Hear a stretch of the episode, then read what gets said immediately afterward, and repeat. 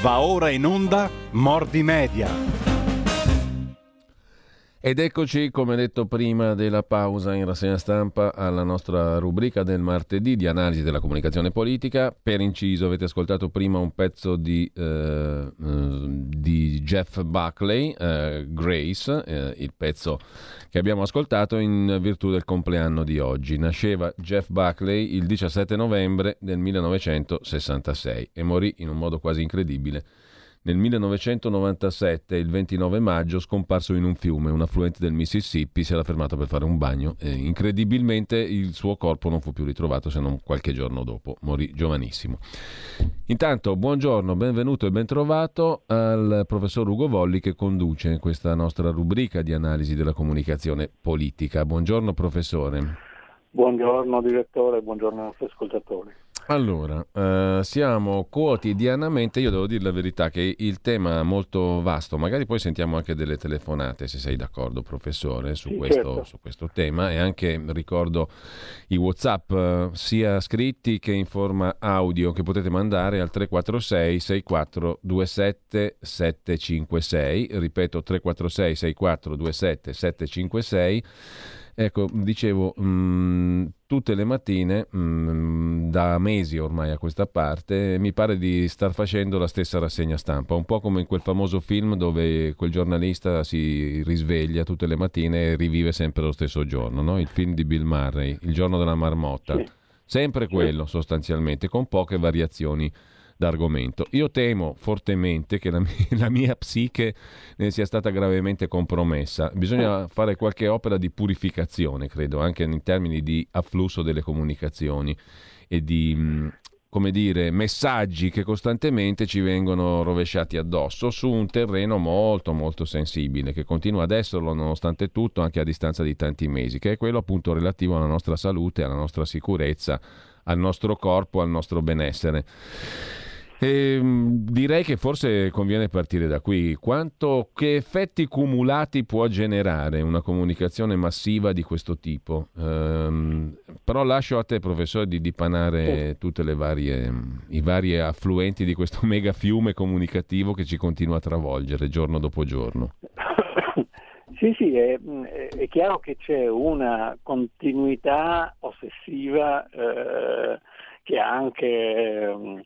Eh, conseguenze diciamo, di, tipo, di tipo psichico. Chi, chi, vive questa cosa eh, molto probabilmente la, è dominato da, da, dall'angoscia, magari dal panico, magari dal lutto, se, oppure dalla rabbia, eccetera. Ecco, lasciami dire una cosa, chiedo scusa sì. se ti interrompo subito, no? però ce l'ho ancora sotto gli occhi ed è un bellissimo pezzo di Pietro del Re che abbiamo anche sentito qui col collega Antonino Danna mm, in approfondimento dalla, dall'Azerbaijan o Arzak che dir si voglia, mm. eh, terra armena. Ebbene, c'è un reportage molto bello oggi su Repubblica. Va dato atto a Repubblica che è uno dei pochi quotidiani che sta affrontando questa questione degli armeni che adesso sono in fuga e si portano dietro anche le spoglie dei loro morti. Non vogliamo lasciare niente ai turchi che arrivano, perché se restassimo ci ammazzerebbero tutti. Così Repubblica sintetizza.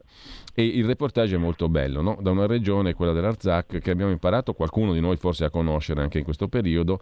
Sconfitti in guerra dagli azeri, gli armeni stanno abbandonando case e terre occupate da 30 anni. Ecco, mi viene da dire, quello sì che è un dramma colossale, enorme, con una portata anche culturale e quindi politica e civile immensa, del quale però non ci, non ci, stiamo facendo praticamente carico per nulla. Ecco, io non dico che tutto debba essere assorbito dal coronavirus, però questa cosa assorbita dal coronavirus mi sembra molto grave che lo sia no? che non sia valutata sì, per quello che è. Io, uh, io ecco, ce ne sono altre probabilmente di questioni alle quali sarebbe giusto e opportuno badare, anche perché forse ci distolgono da questa ossessione unica, o sbaglio? Certo. Io ho due obiezioni um, a, questo, a, questo, discorso. Sì. La prima è ehm, i 30 anni. Eh, non è vero che questa gente che se ne va eh, se ne va dopo aver occupato queste case da 30 anni. 3.000 anni. Eh, 3.000, cioè nel senso che eh, quei, ci sono una serie di, di, monumenti finché durano perché l'abitudine dei, degli azeri e dei turchi è di distruggere tutto quello che va contro la loro narrazione, proprio fisicamente distruggere le chiese, distruggere. La, la, esiste una continuità di eh, non solo di presenza ma di maggioranza e di resistenza armena in quelle zone eh, che risale a una eh, civilizzazione che si chiama Urartu, che c'era mille anni prima di, prima di Cristo, prima della nostra era, e che è mh, continuata a, ad essere lì sfidando le invasioni dei persiani, degli arabi e poi a un certo punto, un certo punto dei turchi.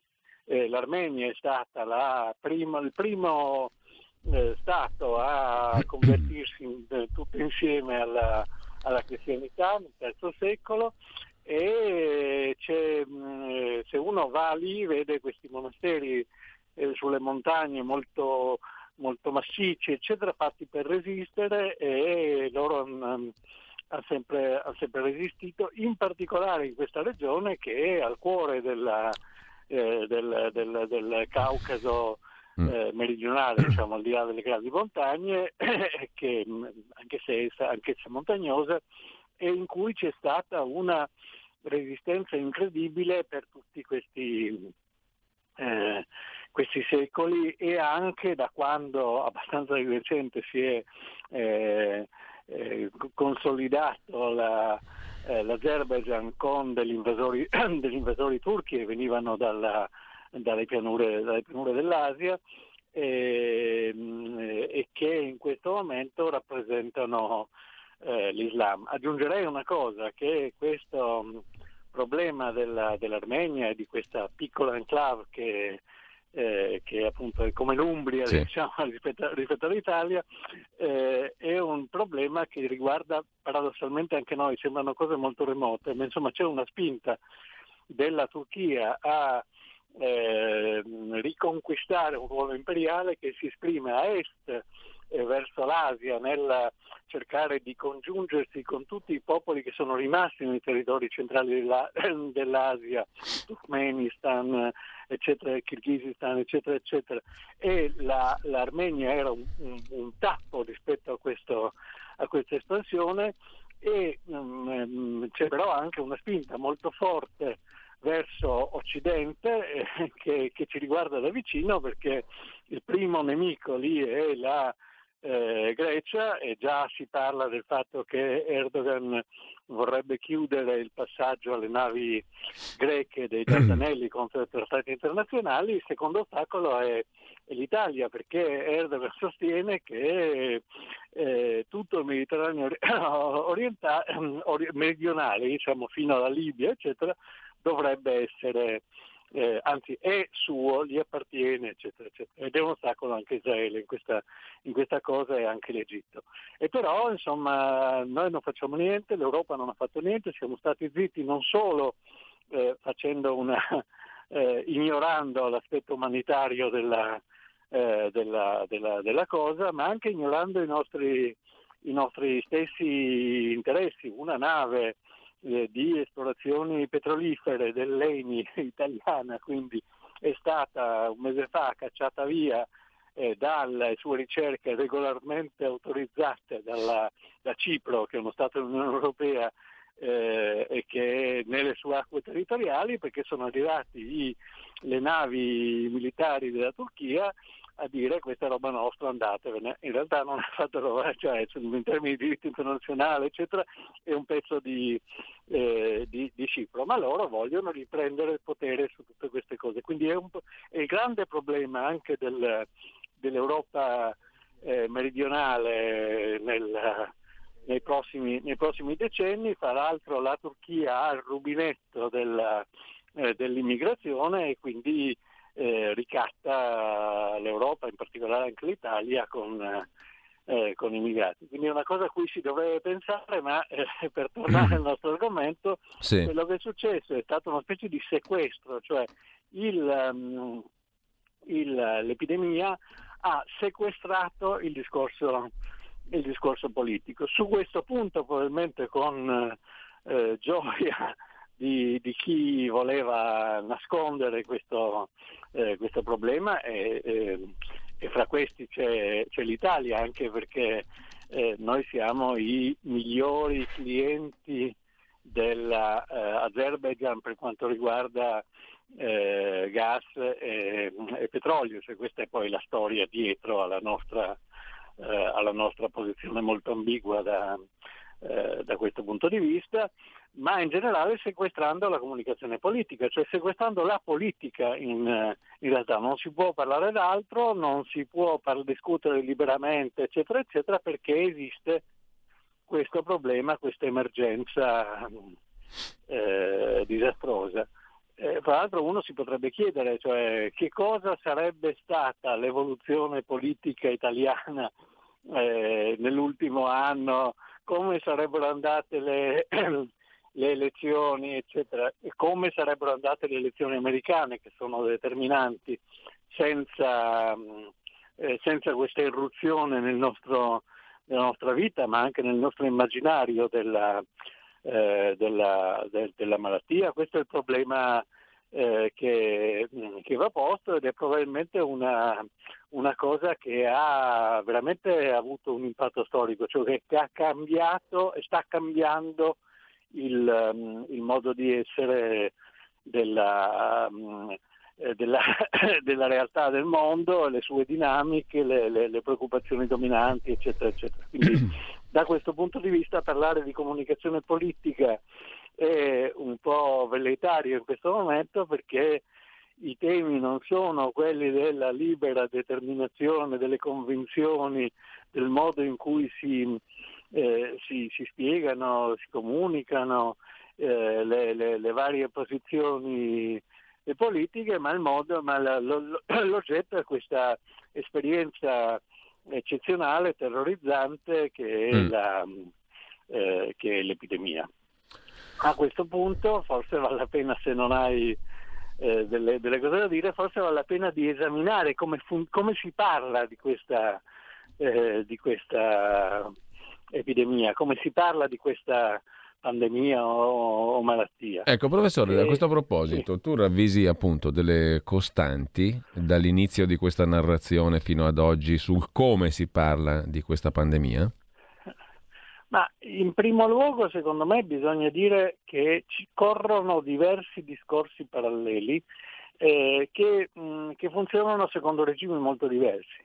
Cioè esiste un discorso scientifico che noi non conosciamo, di cui conosciamo ogni tanto qualche, eh, qualche risultato, che è particolarmente intenso e che ha a che fare con la comunità scientifica dei diciamo, epidemiologi, virologi, eccetera, eccetera, che hanno fatto un gigantesco lavoro per, um, eh, per conoscere queste cose. Questo discorso avviene naturalmente in maniera molto tecnica, in inglese, ha a che fare con il riconoscimento del, eh, delle caratteristiche del virus, eh, con tutte le, le prove e gli esperimenti che hanno fatto, con, le, eh, con, il problema delle mutazioni che la, che la, brutta bestia subisce, eccetera, eccetera, ogni tanto emerge qualche cosa di questo discorso, ma questo è il discorso fondamentale da cui eh, dovrebbero venire fuori sia i vaccini sia le, ehm, eh, le, le, le medicine eventuali, sia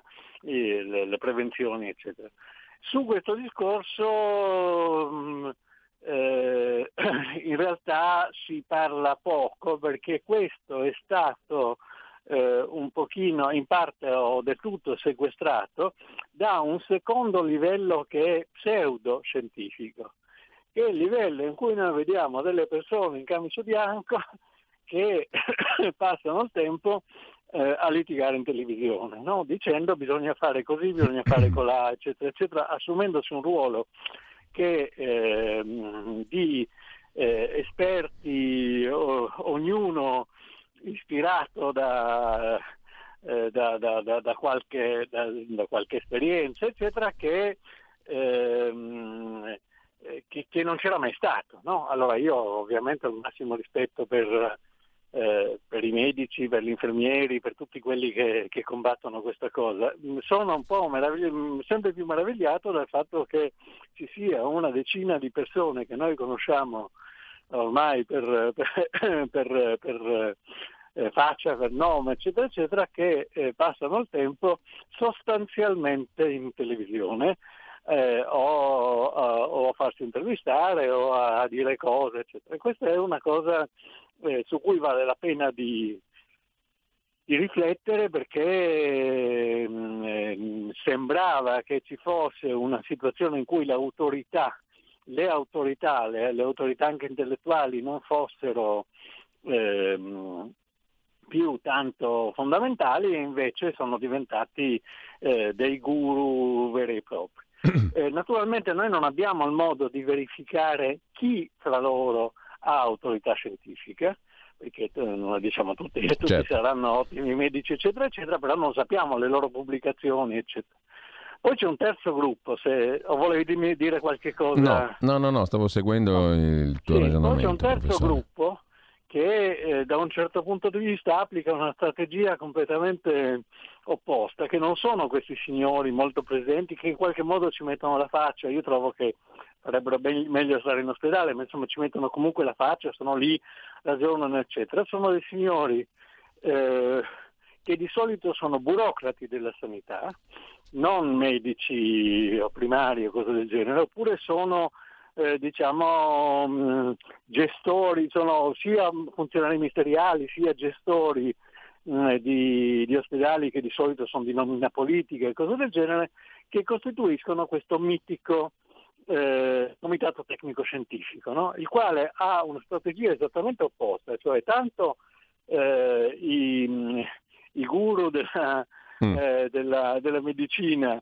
eh, vanno in televisione e ci dicono eh, è un disastro, no, bisogna fare così, no, in realtà il virus è finito, eccetera, sparando magari delle cose l'una, però insomma in qualche modo esponendosi, tanto questi signori del Comitato Tecnico Scientifico eh, tacciono eh, e prendono decisioni e fanno discussioni che sono segretate, questa è una caratteristica del, eh, del, del, del nostro tempo, è buffo che eh, in, un, in, un, regime dominato, in un governo in qualche modo molto influenzato dai 5 Stelle che volevano la trasparenza e anche le legislazioni eh, nel momento in cui c'erano le trattative politiche, poi un, è calato un velo di silenzio, noi non sappiamo, questo, sappiamo che ci sono 21 fattori, che è una, una cifra incredibile, eh, su cui prendono le, le, decisioni sulle zone rosse, le zone gialle, eccetera, eccetera, ma non sappiamo quali sono. Eh, i, i, verbali anche di eh, sei mesi fa, di otto mesi fa, sono stati desecretati solo in parte. Eh, questi signori se si, present, si, si, presentavano a marzo in parte, in, alcuni di loro, in conferenza stampa Brusaferro, eh, eccetera, alle conferenze stampa della protezione civile quotidiane delle 18, qualcuno lo ricorderà, e però queste, queste conferenze stampa non ci sono più, eh, ogni tanto qualcuno di loro emerge, ma sostanzialmente servono da eh, alibi, copertura, motivazione delle, eh, di scelte politiche eh, non, eh, di cui noi vediamo i risultati no? in maniera a un quarto livello ancora, cioè quello che dice Conte, eh, Speranza e così via, eh, ma è una specie di camera segreta, di camera di consiglio segreta come, eh, come nella, nell'ancien eh, regime. Fra l'altro tutti quelli che, i sociologi, gli epidemiologi, eccetera, che studiano l'epidemia chiedono che siano pubblicati i dati disponibili in un formato disponibile come ragionevole e non li hanno mai ottenuti, cioè non si sa, per esempio noi sappiamo quanti, quanto aumentano i, eh, i, ricoverati ma non sappiamo quanti, quanti, ne entrano e quanti ne escono, non sappiamo, non, sappiamo, non abbiamo i dati disaggregati per comuni e cose del genere, per cui non siamo in grado non sono in grado neanche gli esperti, diciamo laici, di eh, discutere le, eh, le scelte del, eh, dei comitati tecnico-scientifici, che è già una parola un po' strana, e, eh, e di informare indipendentemente l'opinione pubblica. Poi esiste un, quinto, un, quarto strato, come dicevo prima, che è quello del, eh, delle, prese- delle, decisioni politiche. Le decisioni politiche sono prese, come sappiamo, anche queste in maniera molto scura, non, una, non sono decisioni votate né dal Parlamento né, dal governo per lo più, ma sono decreti del eh, Presidente del Consiglio dei Ministri che subiscono uno stranissimo processo ormai sistematico, cioè vengono eh, molto anticipati, se ne parla, si discute, ci sono indiscrezioni, eh, arriva e gira una, una, qualche versione di questi eh, materiali per i, mh, mm, eh, per i, giornali, per le agenzie, per i social media, si annuncia che succederà una cosa, eccetera, eccetera, dopodiché si aspetta eh, le reazioni delle parti interessate dei, eh, eh, e poi dopo annunci, controannunci, lasciando che arrivino le proteste, eccetera, questi vengono in qualche modo trasformati in, eh, in decreto. È un processo molto oscuro, molto,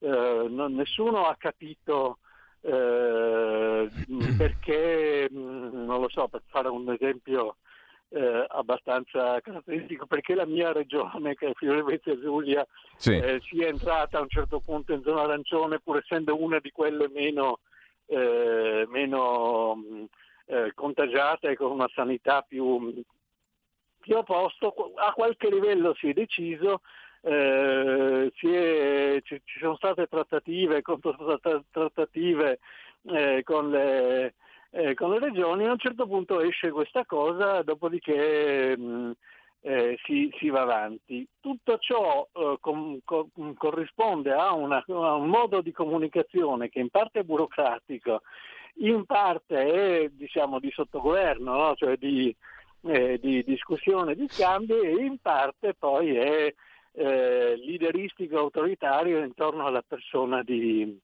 eh, di Conte soprattutto che, mh, eh, che, fa un po' il deus ex machina di questa, eh, di questa faccenda. Devo dire che fenomeni analoghi in mm. realtà eh, di scarsa chiarezza del livello politico, di comunicazioni un po' così, eh, di scelte non eh, perfettamente chiare per quanto riguarda eh, le, le, la sanità, eccetera, eccetera, ce, ce n'è stato anche a livello, a livello, locale, cioè anche dove in realtà eh, ci sono eh, amministraz- amministrazioni di colore diverso di, rispetto a quelle, a quelle centrali. Eh, a me piacerebbe eh, molto capire, non lo so personalmente, proprio cosa sì. è successo dei vaccini in Lombardia, nel senso che io né dal, né dal farmacista né dal medico di base riesco a farmi vaccinare pur avendo l'età in cui questa cosa sarebbe assolutamente eh, consigliata e doverosa secondo le stesse istruzioni della, eh, della, della, della, sanità. Cioè c'è una situazione anche un po' scura. Qui, anche qui hanno smesso un po' di eh, di tirare fuori i dati, anche qui hanno perso l'abitudine a fare le, le, le, conferenze stampa, insomma c'è una situazione in cui questo modello di, um, un po' autoritario di non, di, di, di non, comunicazione, di annunci cui seguono eh, in maniera non conseguenziale le, le norme, eh, è stata, si, si, è estesa. Un ultimo discorso. Sì eh, il modo in cui dovrebbero parlare i governi, le amministrazioni generali sono normativi, cioè dovrebbero dire bisogna fare così no, oppure non bisogna fare così.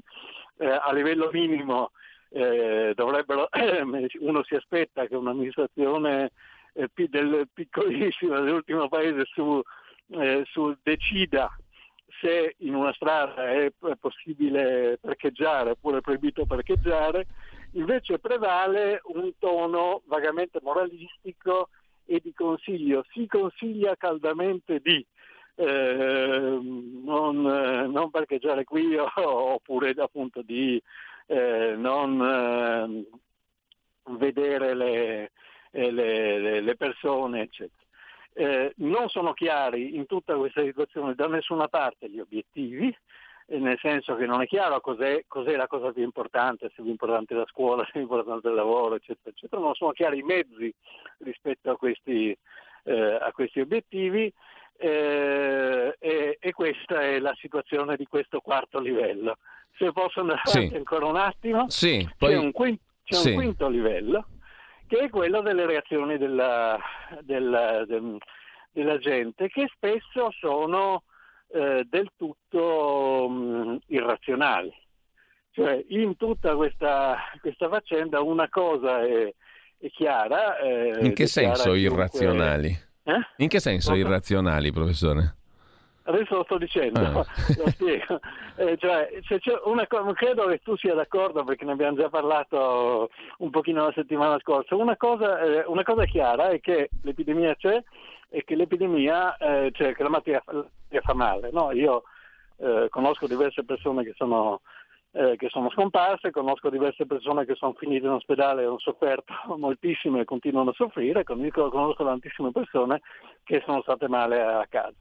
Ehm, la, c'è, c'è una, spesso emerge una specie di eh, complottismo in cui eh, sembrerebbe che eh, ci sia una congiura mondiale di tutti i paesi per farci portare le mascherine che non servirebbero a niente o cose di questo tipo. No?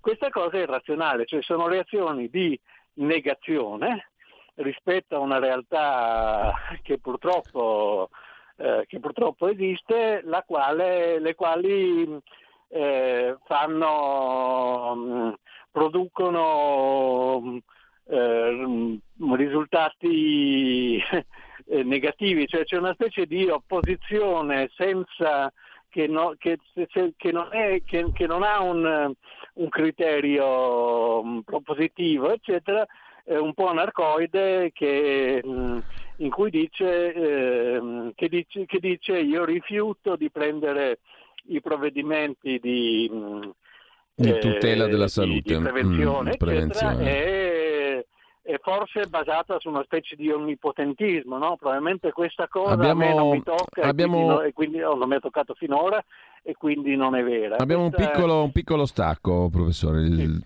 poi torniamo in onda.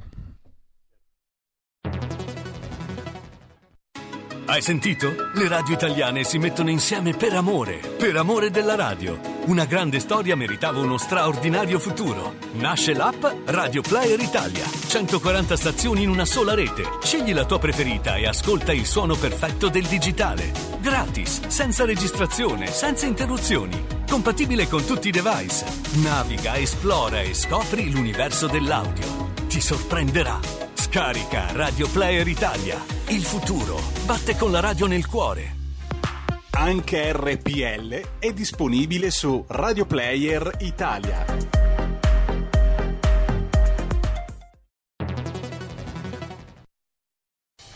Porta con te ovunque RPL la tua radio. Scarica l'applicazione per smartphone o tablet dal tuo store o dal sito radiorpl.it. Cosa aspetti?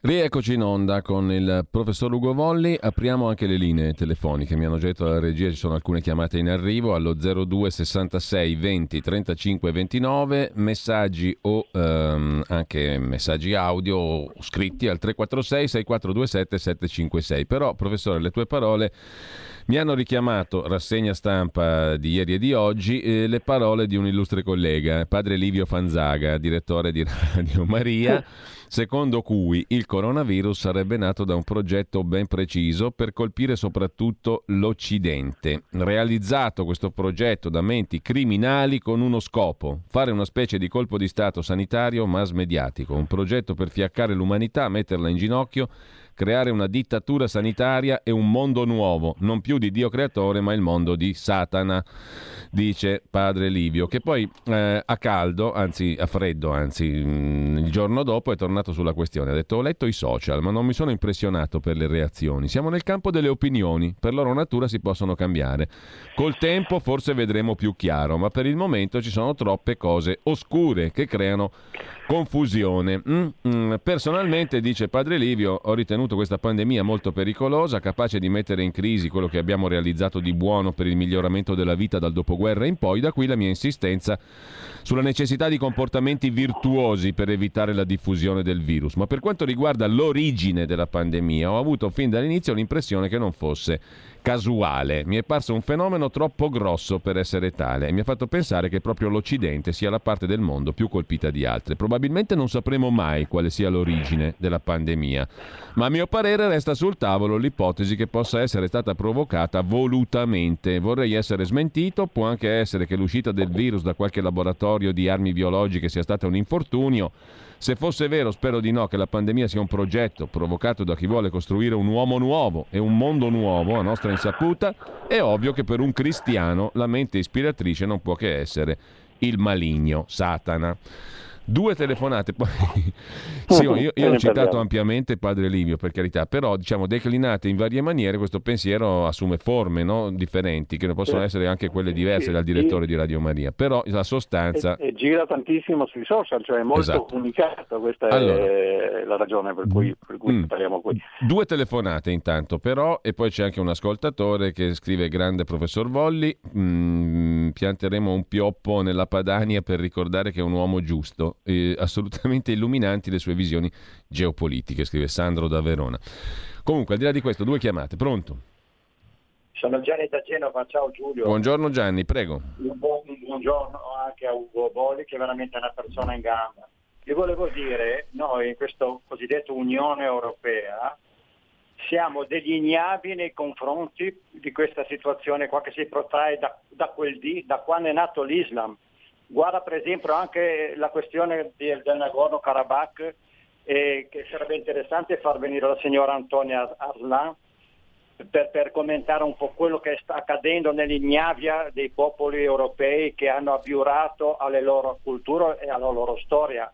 Basta vedere quello che è successo nel Kosovo nel 99, quando hanno bombardato i democratici grazie al caro Bill Clinton e poi i risultati, le conseguenze che si sono avute anche perché dicono che l'ultima strage perpetrata a Vienna eh, viene dal Kosovo. Cioè sono tutte cose, ricorsi storici che se si ci mette la testa sotto la sabbia non si risolvono i problemi. Bene. Cipro, quando Gianni. diciamo, Maometto è morto nel 632 è stata una delle prime conquiste e così è, è, è la loro cultura quella lì del, dell'Islam, non è moderato. Grazie Gianni. Versetti meccaniche che, che sono stati abiurati dai versetti medinei e quindi sono contro i cristiani, Bene. contro l'Occidente, contro gli israeliani. Grazie, grazie Gianni, ci siamo, abbiamo capito il concetto. Intanto uh, altra telefonata, pronto? Sì, buongiorno a tutti e due Lisetta. Io volevo dire questo, invidio gli israeliani perché compreranno il vaccino da Putin, mentre da noi è meglio non parlare, perché io ho sentito al telegiornale tedesco, hanno spiegato che servono due dosi per ciascuno di noi, cioè l'Italia riceverà poco più del 13% dei 300 milioni di dosi assegnate all'Unione Europea, circa 39 milioni. Dunque noi italiani, eh, o meglio, eh, prendiamoli tutti. Dunque gli italiani che potranno essere vaccinati saranno non più del 20%, meno di un terzo dei tedeschi. E termino dicendovi come avverrà la selezione. Vi saluto, arrivederci. Bene, c'è una terza chiamata, poi c'è Ivan che scrive, ma poi lasciamo lo spazio al professor Ugo Volli, Ivan che scrive eh, Don Livio Fanzaga, direttore di Radio Maria, dice le stesse cose della lettera di Monsignor Viganò che tanto ha irritato il Papa. Il Covid è una truffa, aveva detto in sostanza l'ex nunzio apostolico negli Stati Uniti, qualcuno l'ha ricordato come Ivan, il nostro ascoltatore. C'è una terza chiamata, poi la parola al professor Ugo Volli. Pronto? Pronto? Buongiorno.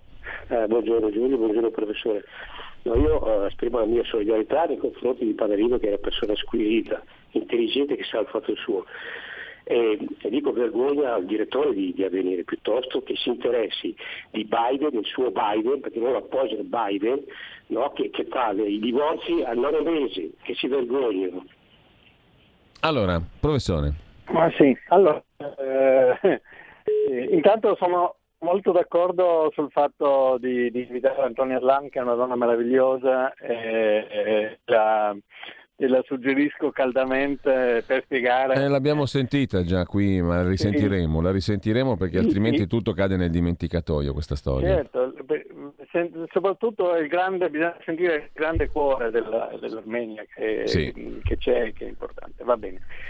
Eh, eh, a parte questo, rientrando sul nostro, eh, eh, io non mi permetto di giudicare eh, il direttore di Radio Maria sul piano religioso, eccetera. Eh, sul piano, diciamo invece, diagnostico, sul piano, sul piano eh, della, della diciamo, non, non secolare sì. e materiale di questo nostro, di questo nostro mondo. Eh, il problema non è eh, da dove venga il virus, cioè è possibile che sia stato fabbricato, è possibile che sia uscito per sbaglio, eccetera, eccetera. Il problema, eh, secondo me, in questo momento è che ehm, questo virus c'è. No? E quindi eh, che cosa si fa rispetto a questa cosa, che cosa bisogna fare, quali sono le tecniche di fronte, di fronte a questo virus, le scelte mh, eh, e le scelte individuali che, che, uno fa, il modo in cui uno si comporta, eccetera.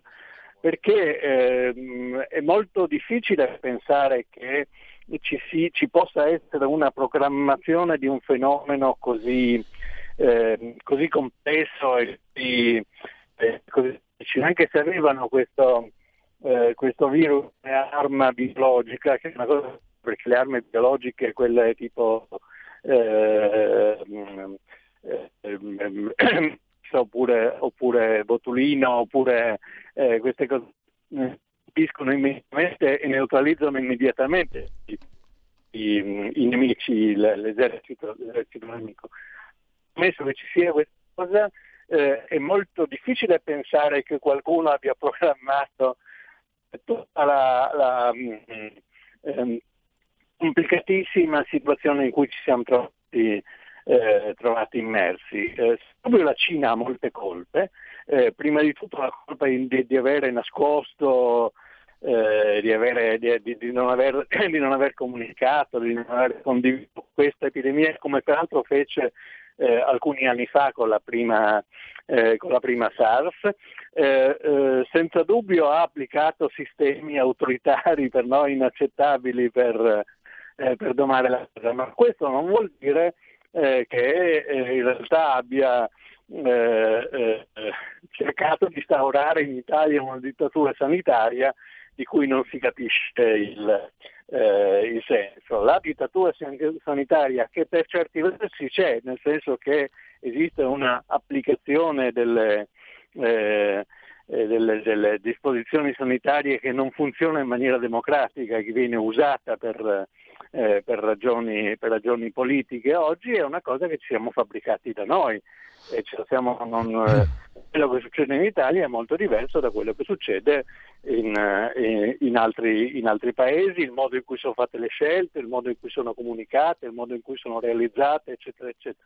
E quindi noi dobbiamo, invece di eh, pensare che ci siano delle, delle forze oscure, eh, che è molto comodo, no? c'è, un, c'è, c'è Satana che vuole eh, distruggerci e che si può fare di fronte a Satana? A me il mio problema non è, eh, con tutto il rispetto per, eh, per eh, le posizioni religiose, il mio problema non è combattere Satana, il mio problema è capire che cosa fa Conte. Eh, questo sta nell'ambito delle mie possibilità eh, concrete. Se devo combattere Satana, diciamo che è un lavoro troppo grosso per, e probabilmente per, anche per noi tutti, tutti assieme non possiamo che stare, che stare ad aspettare che cosa succede. Quindi si tratta di capire come funziona eh, sul piano eh, eh, politico e anche sul piano sanitario questa situazione, cioè che cosa bisogna fare collettivamente, che cosa deve fare ciascuno di noi e quali sono le responsabilità ai diversi livelli che si sono aperte in, eh, in questo tempo, anche perché alla fine eh, prima o poi, speriamo, questa cosa finirà, si concluderà. No? Eh, di solito le pandemie durano due anni, il, c'è stato un andamento estremamente simile a questa, questa eh, malattia rispetto alla famosa spagnola del 1918-20, anche quella è durata due anni anche se non c'erano tutte le, eh, le, le tecnologie, tecnologie, attuali. Ha, bisognerà prendere eh, ti stiamo eh, perdendo. le e, e, e poi in qualche modo Abbiamo qualche problema di audio, professore. Intanto, mh, però, abbiamo due telefonate, le ultime due, e credo anche un audiomessaggio via WhatsApp. Pronto? Pronto? Sì. Pronto, buongiorno. Prego. Chi è l'ascoltatore in linea? Allora, buongiorno, chiamo da Moncaglieri. Volevo, volevo, chiedere al professore, prima di tutto vorrei salutarlo con un mandi perché ho sentito che è friulano. La mia domanda è brevissima, ma eh, chi crede, chi è quello che crede che in tutto il mondo oramai ci sia questa invasione di, di, questo virus e l'unico paese che non ha più un caso è la Cina, come se il virus conoscesse i confini. E quindi la domanda che mi pongo, ma chi può ancora dare fiducia a un paese come la Cina che dice che nel suo territorio non esiste più il coronavirus quando tutti i paesi limitrofi, l'India, il sud, il sud-est asiatico, la Russia che confinano, il Giappone che confinano con questo paese sono pieni di casi di virus e questo paese con milioni di abitanti, Bene. miliardi di abitanti, come è possibile crederci? Ecco, Bene. questa è la domanda. Grazie, c'è un'altra telefonata, poi l'audiomessaggio e poi abbiamo veramente esaurito il nostro tempo. Pronto? Pronto, buongiorno. Buongiorno. Ascolti, io mi chiamo Carli, non ci conosciamo. Le ho mandato un attimo fa un, eh, un messaggio, ma lo, lo, dico, glielo ripeto a voce. E si tratta di questo, professore a lei.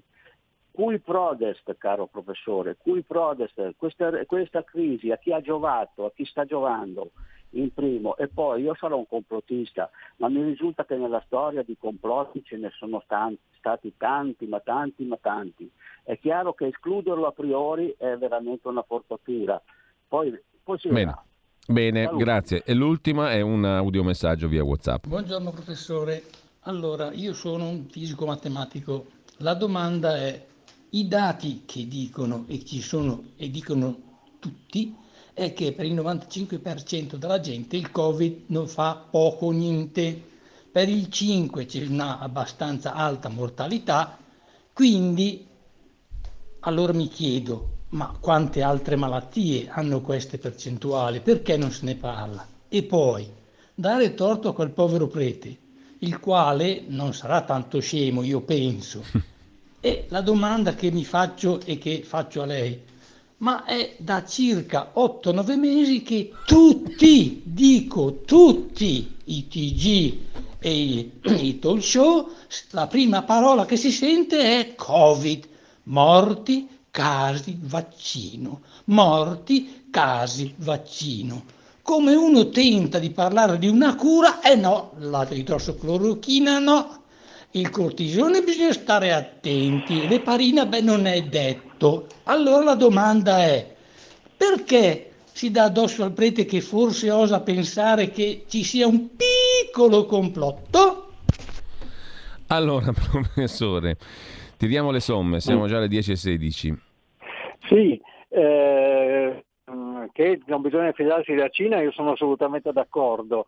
Eh, I metodi con cui loro hanno risolto, a parte che mentono, quindi non, non, possiamo fidarci, ma hanno risolto poi le cose anche non facendo lockdown, facendo una prigione, cioè hanno chiuso le città contagiate, hanno eh, impedito alla gente di uscire, un po' gli ha lasciato eh, poco da mangiare sulla casa, se uno usciva lo ammazzavano, cioè è stata una, una cosa che nessun altro ha fatto. Ultima considerazione, eh, tutta questa cosa che si parla solo di Covid, che eh, vale per tutto, per tutto, il mondo, vale per l'Australia, vale per, la, per, la, per, il Canada, vale per il Sudafrica, eccetera, vale per la Russia e così via.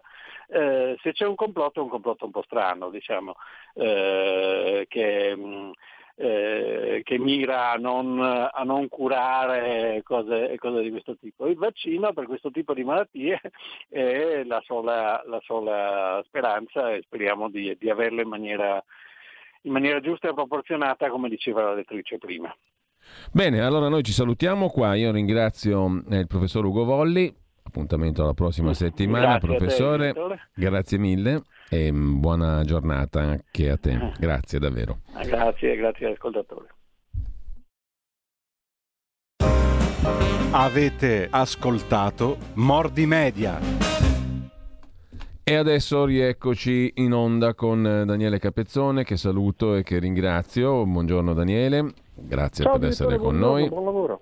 Allora, Abbiamo mh, fatto anche oggi una rassegna stampa direi quasi completa mh, e mh, di che cosa, da dove vogliamo partire eh, Daniele? Perché i temi che abbiamo davanti sono quelli della manovra finanziaria. Abbiamo letto oggi un feroce commento critico di Franco Bechis eh, su una questione della quale ti sei interessato molto anche tu, cioè le ricette economiche di questo governo. La manovra finanziaria contiene anche quella che per il direttore del tempo è un, un obbrobrio, uno schifo, gli 800 milioni per le esigenze così lasciate ai parlamentari sostanzialmente. No? È una questione sulla quale il tempo ha centrato la sua attenzione, il direttore oggi ci ritorna sopra e parla di soldi buttati. Mm? Sono 800 milioni con una curiosa addizione, esigenze indifferibili, eh, che sono praticamente a disposizione disposizione dei parlamentari. Tu hai capito la razio di questo provvedimento, giusto per entrare un po' in dettaglio, poi se vuoi parliamo in generale della manovra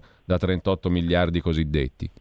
No, francamente mi sembra indifendibile non solo nella sostanza, come è chiaro, ma anche proprio nel, nel metodo, nel, nel perché. Non, non ha senso, eh, come dire, se dobbiamo usare l'aggettivo indifferibile, eh, eh, l'esigenza indifferibile era quella per esempio di porre rimedio alla scadenza IVA e INPS che c'era ieri eh, 16 novembre per alcuni milioni di partite IVA eh, che si sono trovate costrette a scegliere se eh, portare qualcosa a casa e pagare i fornitori o invece eh, se pagare lo Stato e tanti, credo dolorosamente, eh, si sono diciamo, sobbarcati il rischio di prendersi una cartella esattoriale all'inizio dell'anno, quando ripartiranno le cartelle, con maggiorazioni, sanzioni. Questi secondo me non si rendono conto di come inizia il 2021.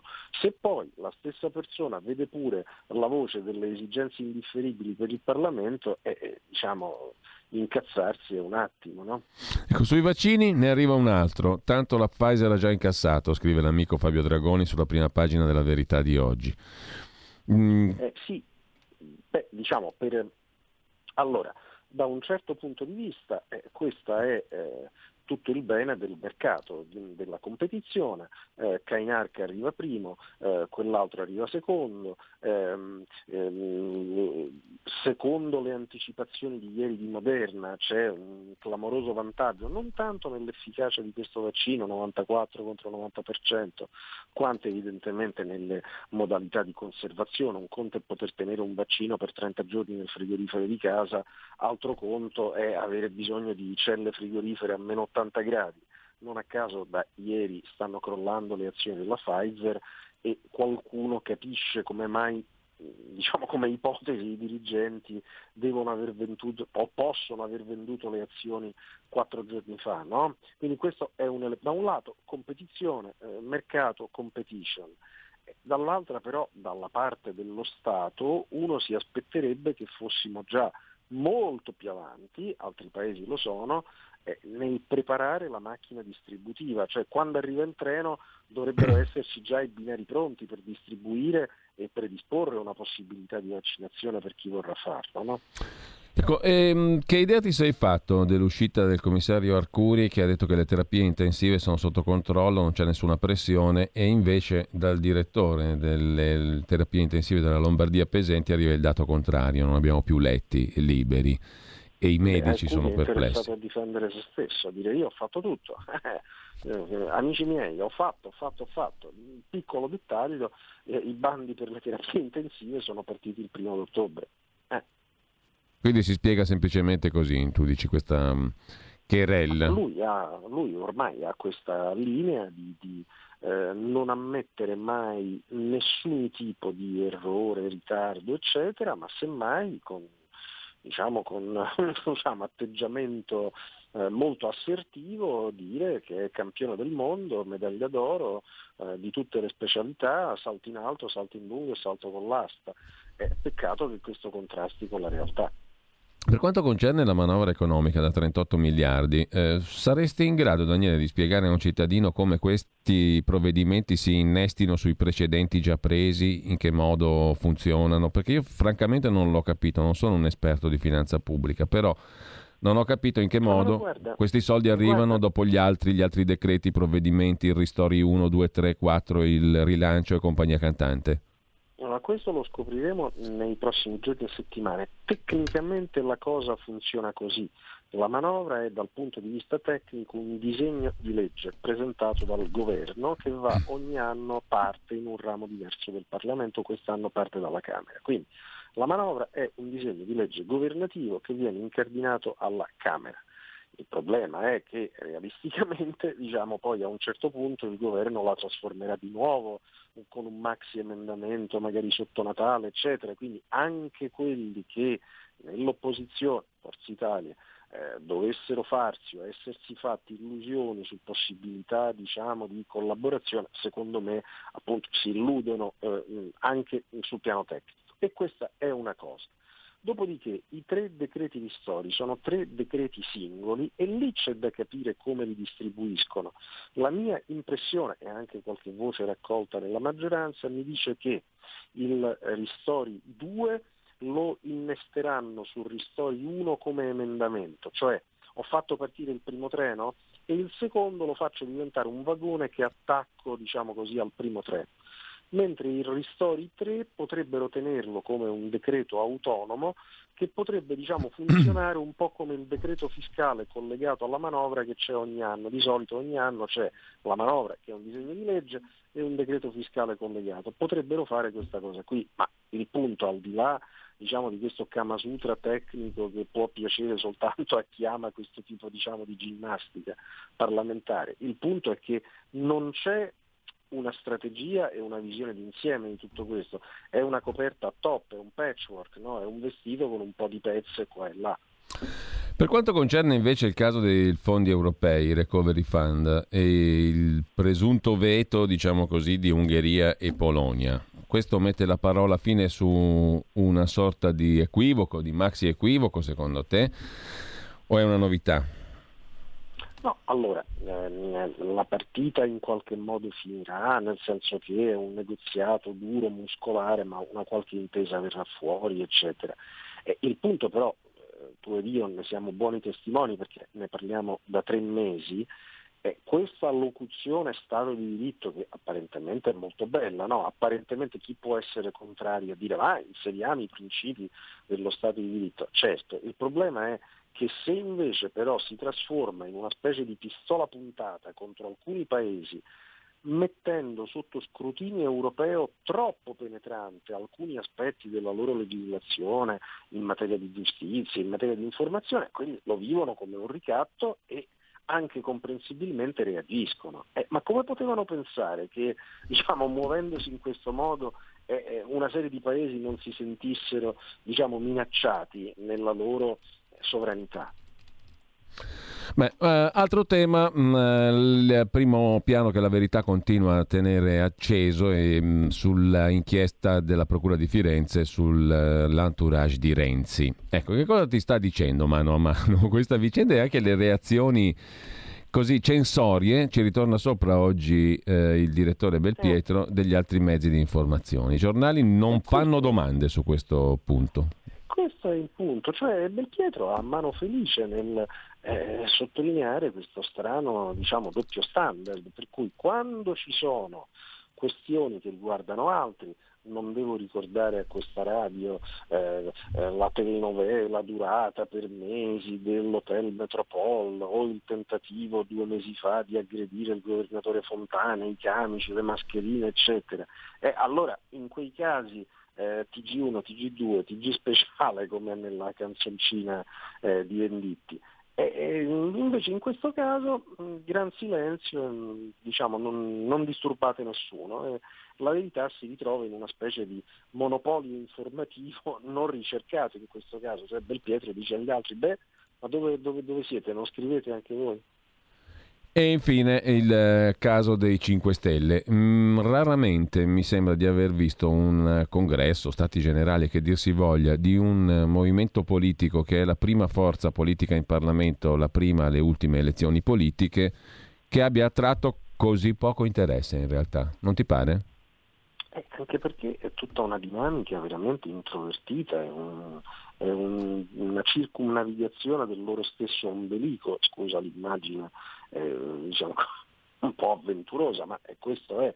Eh, insomma, ma a chi può interessare se l'organo eh, che faranno è di 5, di 7, di 9, di 13 persone, se avrà o non avrà un portavoce o eh, la, la, la, geometria interna di Di Maio che forse vuole fare lui il capodelegazione del governo, però elogia comunque l'amico Bonafede nel momento in cui forse gli frega l'incarico e poi le liti con Di Battista. La realtà è che questa è una specie di grande NCD come nella scorsa legislatura c'era il partitino di Alfano, più piccolino, questi sono più grandi, ma servono essenzialmente come stampella al PD per restare al governo eh, finché possono, fino a fine legislatura. Senti, a Flash, che ne pensi di padre Livio Fanzaga? Abbiamo parlato prima con il professor Volli. Ovviamente per me libertà di parola sempre, assolutamente, free speech, eh, io dissidio di chiunque abbia intenzioni censorie, dopodiché eh, la mia tesi è che mh, dire, è, è, è, poco accorto prendersela con eh, le fantomatiche elite mondiali che non si sa chi siano. Qui bisogna fare nomi e cognomi, cioè bisogna fare domande al Partito Comunista Cinese sulla genesi di questo vaccino e sulla operazione di cover up che è stata orchestrata appunto per mascherare tutto, ma se invece sei troppo vago ti esponi alle accuse così mm. di complottismo, di conspiracy theory. Detto questo, non solo Padre Livio, ma i suoi amici, i suoi nemici, tu, ognuno parli, cento fiori fioriscano, guai a chi vuole silenziare qualunque voce. Bene, grazie mille a Daniele Capezzone, buona giornata, buon lavoro Daniele. A te direttore. E tra poco Antonio Danna con il suo Zoom si parla di eh, soccorritori, l'attività di soccorso, il 118 è affini. Buon ascolto.